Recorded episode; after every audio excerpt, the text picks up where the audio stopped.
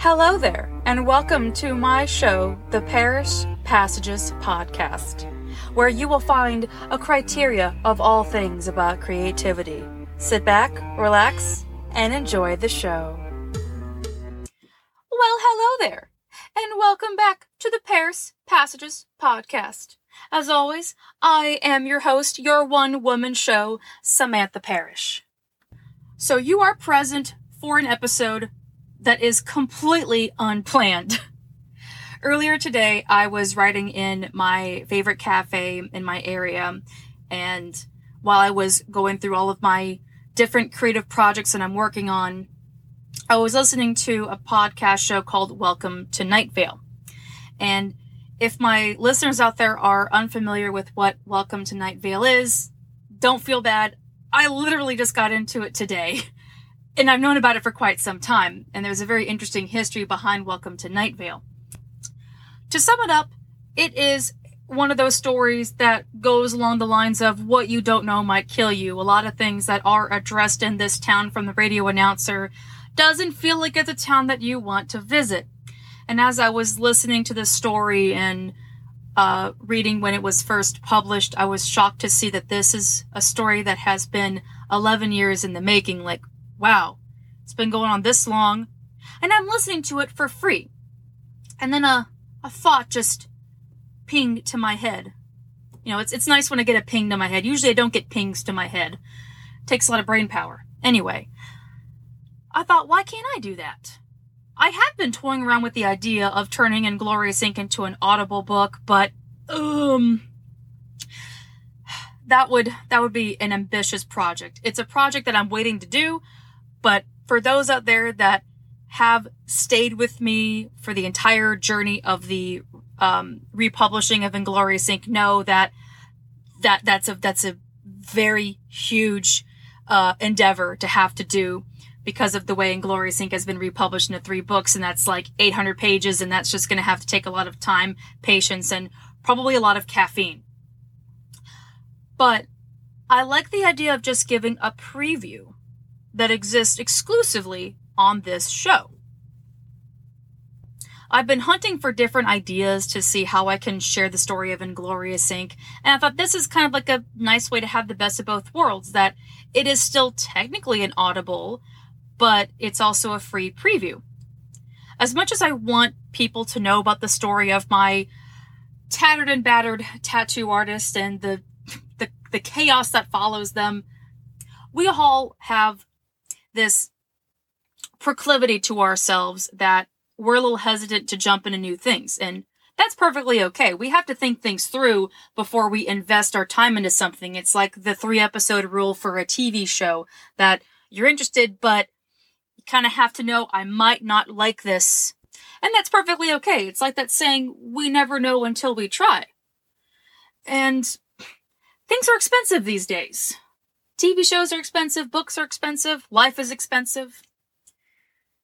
And it's always been eating me up that I want people to be able to like live their lives and not have to feel they can't afford my book. But I can at least meet halfway and give the first chapter for free so people know what they're getting into and can take it from there if they would like to dive into more of the book or just know, oh, okay, I tried it out. It's not for me but I'm glad I listened to it. And it won't hurt my feelings if this is not for you. There are many TV shows and books that aren't for me, and that's perfectly okay. It's how we exist and how we have our identity that what we like shapes us to who we are, and we don't have to bend to liking something just because someone else likes it. You know, it's wonderful to have an identity. The way Inglorious Ink. begins is with Lance Jackson. And it's on the back of the book that he arrives there and he miraculously gets a job at a tattoo parlor called Inglorious Ink. But how did that happen? How, what was that initial thing like? That question is going to get answered before you get the millions and millions and millions of questions that you'll be having with this book series. So the least I can do is provide that much, and then we'll take it from there. I am still on the fence if I want to do that for part two and part three to give those little trailer samplers and continue that, but I'll see how this episode goes and we'll we'll play it by ear. But without further ado, here is the feature presentation, your first exclusive of Inglorious Ink. American Dream Scheme, Part 1. Chapter 1 Welcome to Duran. People love to make assumptions. An assumption is the first thing that comes to mind after an impression. It's easier than having to bite the bullet and ask for the truth. Assumptions can also be distorted. They are believed to be the truth. But the truth is this. At the end of the day, it's just an assumption. And that assumption can be twisted back on the other person to be used as a weapon. The assumption is an ignorant and yet useful thing because it can be a lie or the truth, and no one will ever know the difference. There are many false assumptions when it comes to tattoos. Their opinions never mattered. Who are they to take control of someone else's choices? This is a choice they made on their own. They wanted permanent art expressed through ink. There is the assumption that it hurts the image of someone. It's a waste of time and it's a regret to walk around with on the body. Most people don't even think it through. The customers in Duran don't complain because they just want the tattoo. No matter how generic, hectic, or just plain stupid the idea is, although legally limited, but it's what they get paid for. Often gossip occurs about what certain businesses do behind closed doors.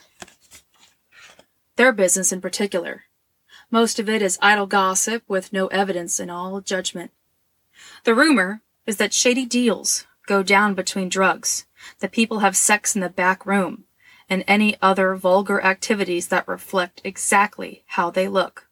It's petty, but that last one, little do they know, they're right. All of that does go down in Inglorious Ink. People can pry all they want because that's all they'll ever know. Nothing is off limits to fuckers that think they can get away with anything. That's their bigger picture with no legal consequences. Just like the process for cool tattoos, some people just don't think things through. Decisions are permanent. A tattoo can be removed, but not their sinister or selfish vices. That poor choice in personal decisions became their dollar.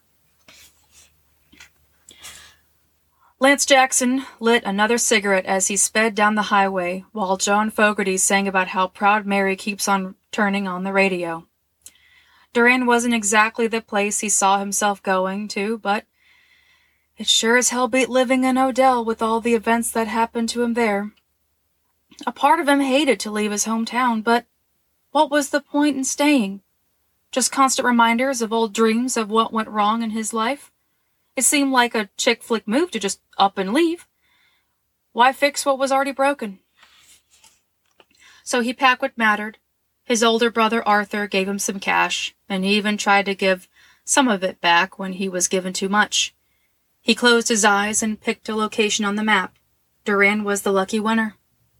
Arthur tossed him the keys and gave him the old refurbished phone and told him, I got you, and you gotta get out of here. He promised his brother that he would call him as soon as he made it to Duran. There wasn't a lot to know about Duran, other than it's just a town people pass through in Virginia.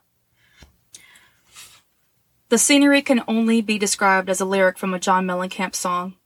Small town vibes all around the county. There were vacant businesses and large patches of land for sale that would never be bought. The old shops that have been around, and from the looks of the sale signs, they were struggling to keep up with the new stores. These older places of business were unlikely to achieve that same level of success they had in their prime. That was many years ago. When people talked of this town, it was only manageable because it wasn't memorable at all. Lance started his search for a job in one of the areas. He drove up the markets, shopping centers, or just any place that had at least one damn hiring sign. No luck. As he drove down more of what little Duran had to offer for a job, he finally spotted a shop for hire.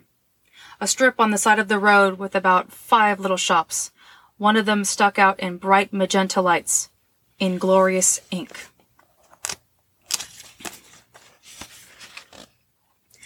At first he thought he'd keep driving, just come back later and keep it in mind. But If he kept driving just to find nothing, it would be a waste of time. Someone else could have come back after he decided not to, and he would have wasted the opportunity that shone true in those magenta lights. What the hell? He muttered to himself as he made a U turn to drive up to the shop.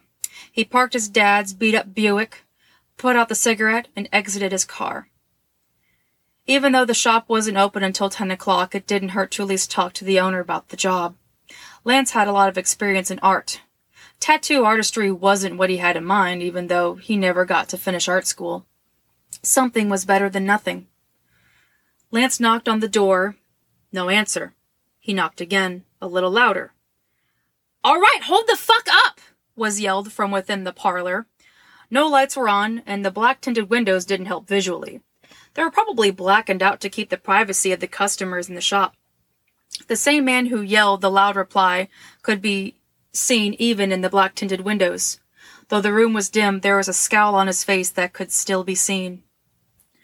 He walks up to the door where only part of the sun showed to reveal him. He put his arm out on the door to lean against it, still judging and glaring at Lance. Compared to Lance's tattoos, this guy had the most colorful work to show his story. He had an ace on his wrist, a church mosaic scripture with a middle finger in the center of his right shoulder. On his left arm from the top, a ram skull, a crown encircling his bicep. Down further was a ship tangled in tentacles, visible real scars with a needle and thread around it that circled around his wrist.